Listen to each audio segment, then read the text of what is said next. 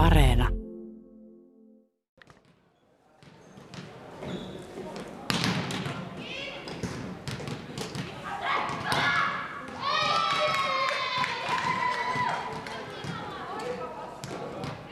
Olemme Rovaniemellä Lapin urheiluopistolla. Santasportin liikuntahallin puolelta kantautuu tänne vähän lentopallon läiskettä ja uimahallista tulee polskinnan ääniä. Vieraanani on Reijo Jylhä, joka tunnetaan parhaiten maastohiihdon valmentajana. Reijo on ollut mukana paljossa. Hän oli Sotkamon urheilulukion valmentaja 80-90-luvun vaihteessa.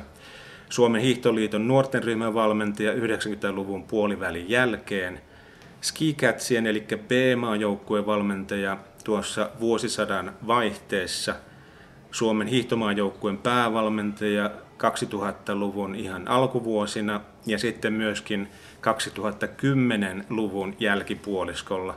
Sen lisäksi Reijo Jylhä on ollut henkilökohtainen valmentaja pitkälle listalle nimekkäitä hiihtäjiä, ainakin Aino-Kaisa Saarinen, Anne Kyllönen, Ville Nousiainen, Sami Jauhojärvi, Martti Jylhä ja Mona-Liisa Nousiainen ovat saaneet nauttia hänen valmennusopeistaan ihan henkilökohtaisesti. Tällä hetkellä Reijo Jylhä toimii Lapin urheiluakatemian huippuurheilukoordinaattorina Rovaniemellä. Toisin sanoen, sinä olet siirtynyt huippuvalmennuksen kuumasta keskiöstä vähän taka-alalle. Voitko kertoa, että miksi? No itse asiassa mä palasin kuitenkin takaisin siihen, mistä mä lähin, eli 2010 on muuttanut Rovaniemelle ja sitten 2014 Sotsin olympialaisten jälkeen niin käytiin keskustelua siitä, että minkälaista valmennusta nyt tällä hetkellä maastohiidossa kaivataan tai minkälaista tapaa tehdä sitä asiaa. Ja siinä vaiheessa sitten sain olla oman näkemykseni kertomassa ja se johti siihen, että tulin sitten toisen kerran aloittaneeksi sitten sen päävalmentaja uraan ja sen jälkeen palasin itse asiassa takaisin tänne Rovaniemelle. Mitä tämä nykyinen työ sinulle antaa sitten ammatillisesti? No se on moniammatillista työtä. Ensinnäkin se on eri lajien valmentajien sparrausta. Se on myös asiantuntijatoiminnan ja sen tyyppisen kehittämistä. Se on kuitenkin suomalaisen huippuurheilun aika strategisessa keskipisteessä omalla tavallaan olevaa tekemistä, koska nämä alueelliset akatemiat ja valmennuskeskukset valtakunnalliset on yksi niitä tukipilareita, minkä kautta sitten kuitenkin toiminta tänä päivänä tapahtuu. Eikö kuitenkin houkuttaisi jossakin tausta-alalla ajatus siitä, että jos vielä kerran pääsisi valmentamaan huippuja? No ei se ole vastenmielinen ajatus se valmentaminen, mutta se päävalmentajana toimiminen tai sen tyyppisessä työssä oleminen, niin se ei enää houkuta kyllä. Että mulla on niitä matkustusvuorokausia tullut sen verran paljon, että se kiintiö alkaa olla täysi. Että tuossa viimeisen päävalmentajakauden aikana tuli 60 vuorokautta keskimäärin autoa kotona vuodessa, eli 300 vuorokautta pois kotoa, niin se on niin kuin sen verran paljon jo, että siinä sai ihan kyllikseen siitä loppuelämäkseen. Että kyllä mä niin kuin tällä hetkellä nautin enempi siitä työstä, mitä mä voin tehdä enempi paikalla olemalla. Iltalehden haastattelussa viime syksynä sanoit, että haluaisit toimia tämmöisenä kummisetänä urheilijoiden taustalla jatkossa. Mitä se tarkoitit? Minkälaisena kummisetänä sinä haluaisit olla?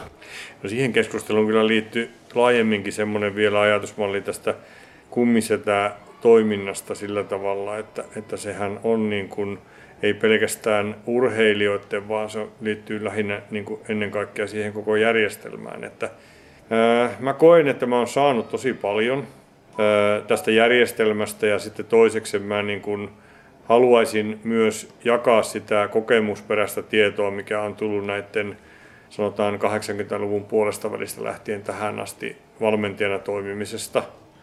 Ja se äh, hiljainen tieto, joka tulee sen kokemustiedon kautta, niin se monta kertaa jää sitten sille henkilölle itselleen. Ja jos koen, että jos siitä on jotain hyötyä, niin mielelläni olisin sitä myös sitten antamassa, kun olen itse aikanaan kuitenkin saanut paljon. Sinä toimit myöskin yritysmaailmassa jonkun verran, eli sielläkin teet tämmöistä konsultointityötä ja muuta vastaavaa? No, mä oon itse tässä viimeisen kolmen vuoden aikana opiskellut myös työnohjaajaksi täällä Santasportin hoivissa ja olen sieltä hakenut myös työkaluja niin työyhteisöjen kuin myös sitten urheilupuolelle, että millä tavalla niitä voisi niitä asioita hyödyntää tämmöistä vuorovaikutteisuutta johtamisessa.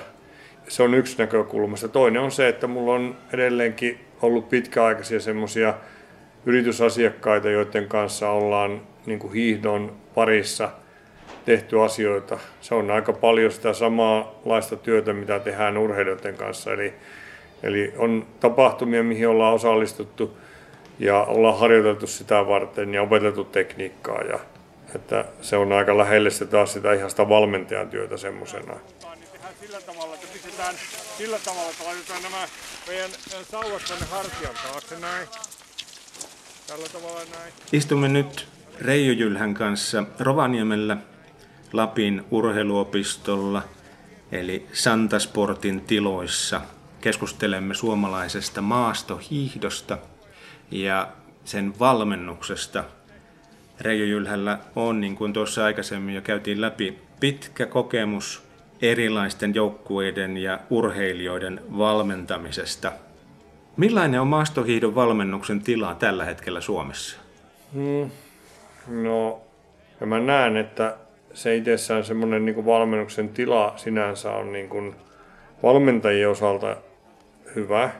Meillä on hyvin koulutettuja valmentajia ja toiminta on keskittynyt hyvin pitkälle Vuokatin olympiavalmennuskeskuksen ympärille sillä tavalla, että, että se on niin se keskipiste, josta sitten sitä on tarkoitus jakaa muualle Suomeen. Ja siellä on Jyväskylän yliopiston liikuntatieteellisen tiedekunnan muuntokoulutus, joka sitten kouluttaa teknologiaosaajia urheiluun. Ja siellä on yksi keskeinen henkilö, Ohtosen Olli, joka oli kollegana minulla tuossa viimeisellä jaksolla maajoukkuetoiminnassa, niin on aika paljon vastuulla siitä sen tyyppisen asian kehittämisestä, että kyllä mä niin näen, että, että meillä on niin hyvinkin semmoinen vahva tietämys kuitenkin siitä, että missä tällä hetkellä maailmassa niin se valmennus menee.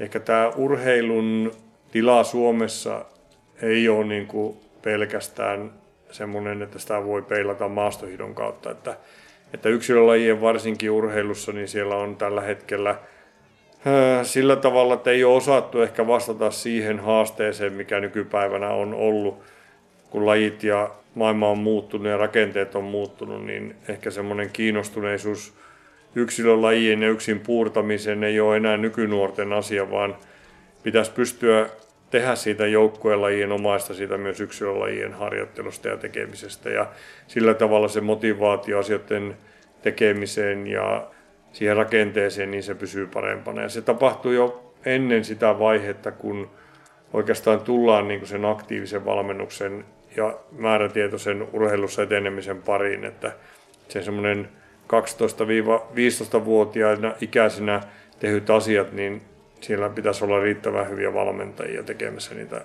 valmennustyötä. Ehkä se on niin se semmoinen kohta, missä me ei olla oikeasti yksilölaissa pärjätty riittävän hyvin. Itse olet tullut valmentajaksi opettajan koulutuksen kautta ja Suomessa on varmasti paljon tämmöisiä syvän kansan riveistä nousseita valmentajia, jotka ovat oman innostuneisuutensa myötä kouluttautunut sitten valmentajaksi. Sitten taas esimerkiksi Jyväskylän yliopistossa koulutetaan ihan yliopistotason ihmisiä, joilla on hyvin syvällinen näkemys siitä, että mitä urheillessa tapahtuu ja mitä urheilija tarvitsee. Onko nykyään mahdollista enää nousta huippuvalmentajaksi sillä tavalla, että ei ole käynyt yliopistoja nimenomaan tällä alalla?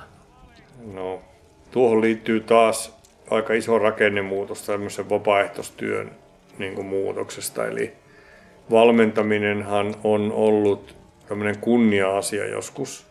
Ja ne henkilöt, jotka ovat olleet, niin niille on riittänyt se verkkari ja toppatakki ja pipo, jotka on tehnyt sitä, eikä siitä ole oikeastaan maksettu mitään korvauksia. Ja kun aika on niin kuin muuttunut, niin tämä vapaa-ajan arvokkuus näkyy siinä, että entistä vähemmän on tämmöisiä vapaaehtoistyöntekijöitä. Ja sitten toisekseen niin kuin seurojen kyky maksaa valmentajille palkkaa ei ole kuitenkaan ehkä sen tarpeen mukana, mitä on tullut, niin kehittynyt. Että, että mä en niin näkisi niinkään, että se ongelma on siinä, etteikö voi tulla. Että ehkä kuitenkin tärkein asia sillä valmentajalla on se, että se itse on kokemus, että mitä se urheileminen on. Että semmoinen, että sä tuut vanhempana ja sulla ei ole itsellä mitään kokemusta urheilusta, ja sitten sä lasten tekemisen myötä innostut siitä urheilusta, niin siinä voi jäädä aina semmoinen pieni käppi siihen väliin, että sä et loppujen lopuksi pääse ihan perille siitä, että mitä se on niin kuin se urheileminen ja miltä se tuntuu se itsensä likoon laittaminen ja niin edelleen. Ja ehkä se arvokkain pääoma on kuitenkin se oma urheiluura ja oma urheileminen ja ymmärrys siitä, että miltä se tuntuu ja mitä se vaatii. Mä niin näen, että se on niin muuttunut myös sitä myötä paljon, että tänä päivänä tieto ei ole enää niin vaikeasti saatavina, miten se oli joskus aikaisemmin, että internetin ja Googlen kautta googlettamalla melkein löytää niin paljon materiaalia kuin tarves on niin kuin siihen, että saa sen teorian tiedon. Sen ymmärtäminen ja käytäntöön soveltaminen ja sen tyyppisen, että se oikeasti siitä olisi hyötyä, niin se on sitten taas oma pitkä taivalle. Että jos mä niin vertaan sitä omaa, minä niin tuossa jossain vaiheessa luettelit sitä Sotkamon urheilulukion nuorta innokasta valmentajaa, jolla ei ollut mitään muuta niin kuin osaamista kuin valtava innostus asioihin ja ihan rajaton luottamus siihen omaan osaamiseen niin sitten taas mitä enempi on työtä tehnyt, niin sen nöyremmäksi on tullut sitä kohtaan, että kuinka vähän loppujen lopuksi sitten kuitenkin tietää. Ja ehkä semmoinen ymmärrys ja viisaus siihen suuntaan, että substanssiosaamista pitää olla riittävästi, mutta sillä ei ole mitään merkitystä, jos et sä sitten osaa sitä siirtää sinne sille urheilijalle. Ja siinä tulee tuo opettajan koulutus taas sitten ehkä yhtenä semmoisena helpottavana tekijänä, että vaikka sitä ei ole ehkä silloin osannut arvostaa, kun on ollut siellä koulutuksessa sitä opettajan koulutusta, mutta sitten myöhemmin valmentajana on ymmärtänyt sitä, että sehän on loppujen lopuksi oikeastaan aika lailla opettamista se valmentaminen myös.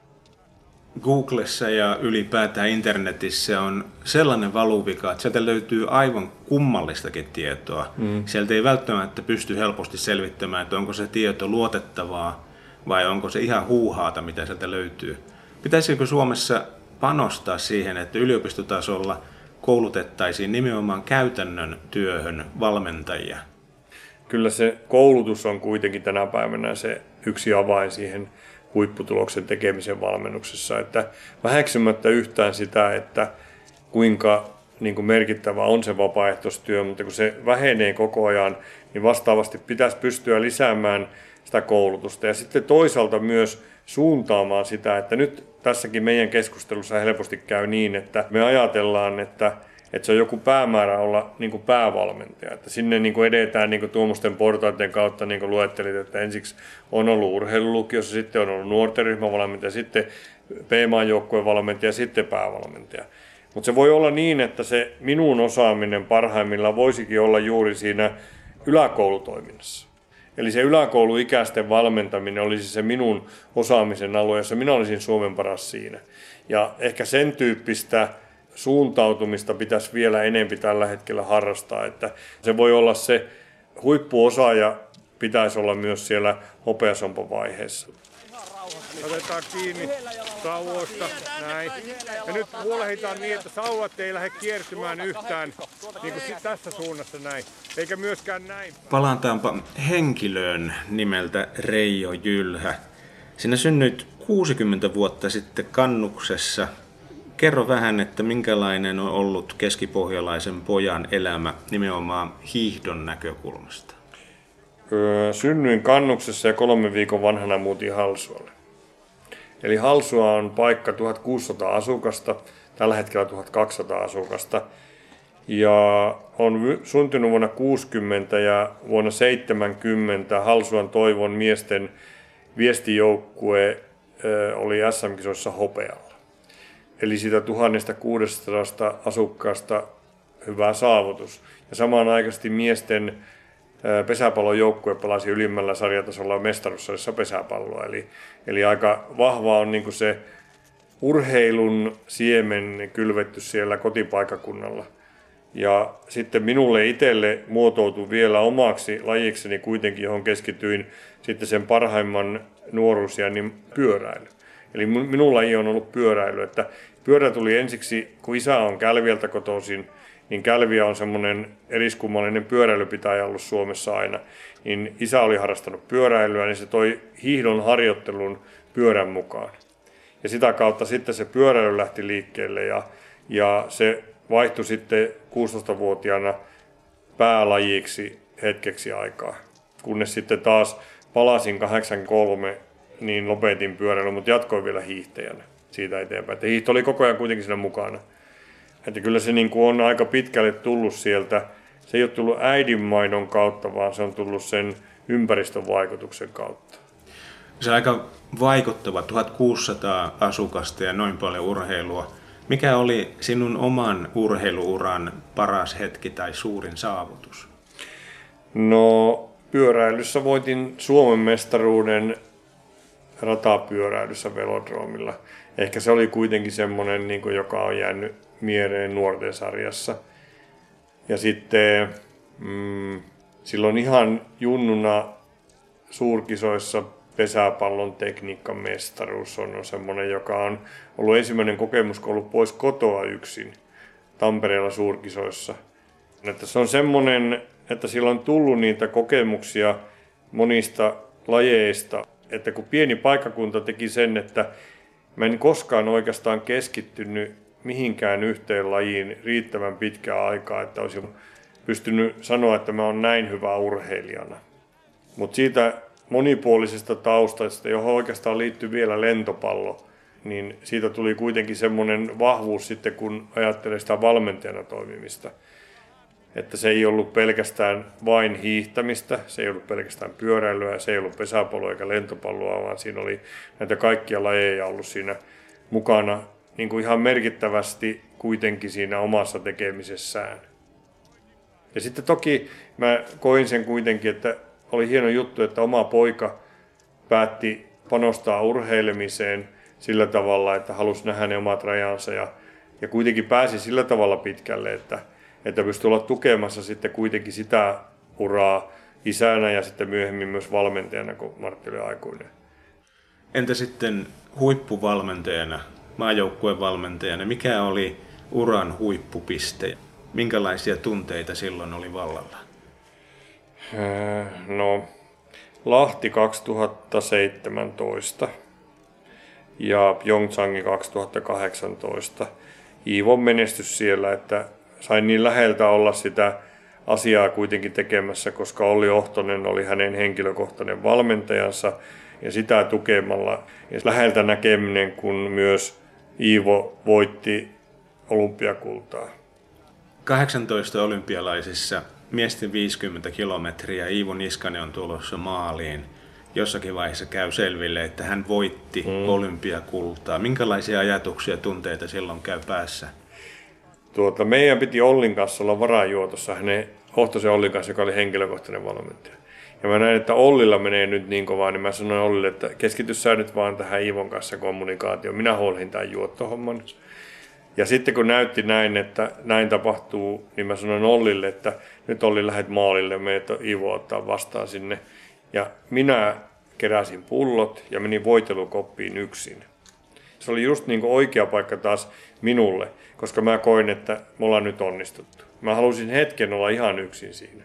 Se oli hieno hetki sillä tavalla, että kukaan ei ollut siinä tilanteessa. Mä sain yksin niin kuin keräällä niitä kappeita ja olla hetken aikaa tämän tyyppinen juttu se oli, mutta se yksi oma hetki siinä, niin se oli se kaikkein tärkein.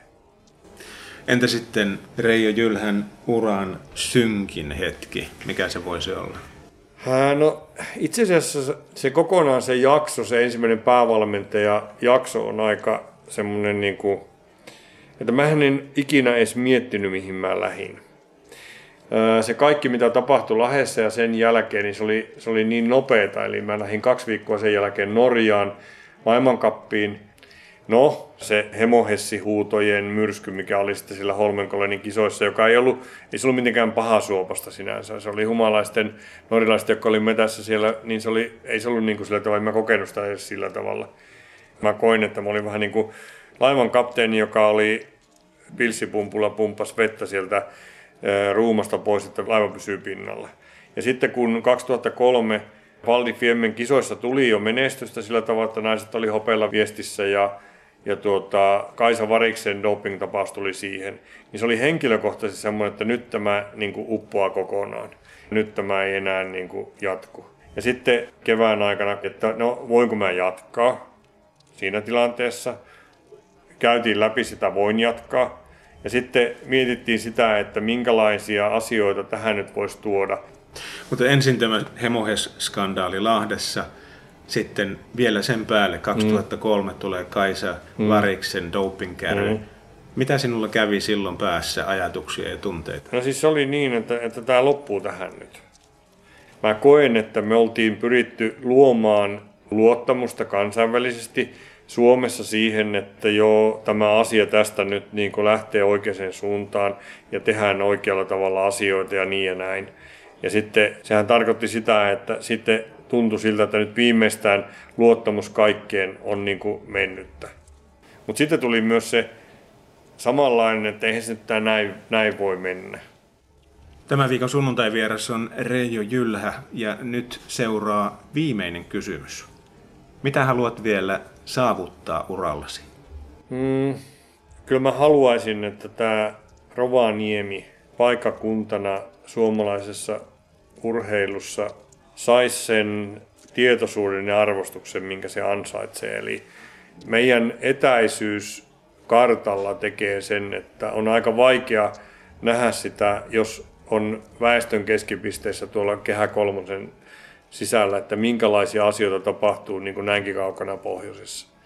Ja täällä on tällä hetkellä vahva keskittymä niin seurojen puolella kuin myös sitten tässä Santasportissa niin osaavia valmentajia ja asiantuntijoita. Ja sen toiminnan ytimessä, kun saa olla viemässä sitä eteenpäin ja kehittämisessä, niin sen niin kuin vieminen niin, että se oikeasti saa sen aseman ja arvostuksen, minkä se ansaitsee. Menkää peräkkäin sillä tavalla, että ää, tussa tähän pariksi.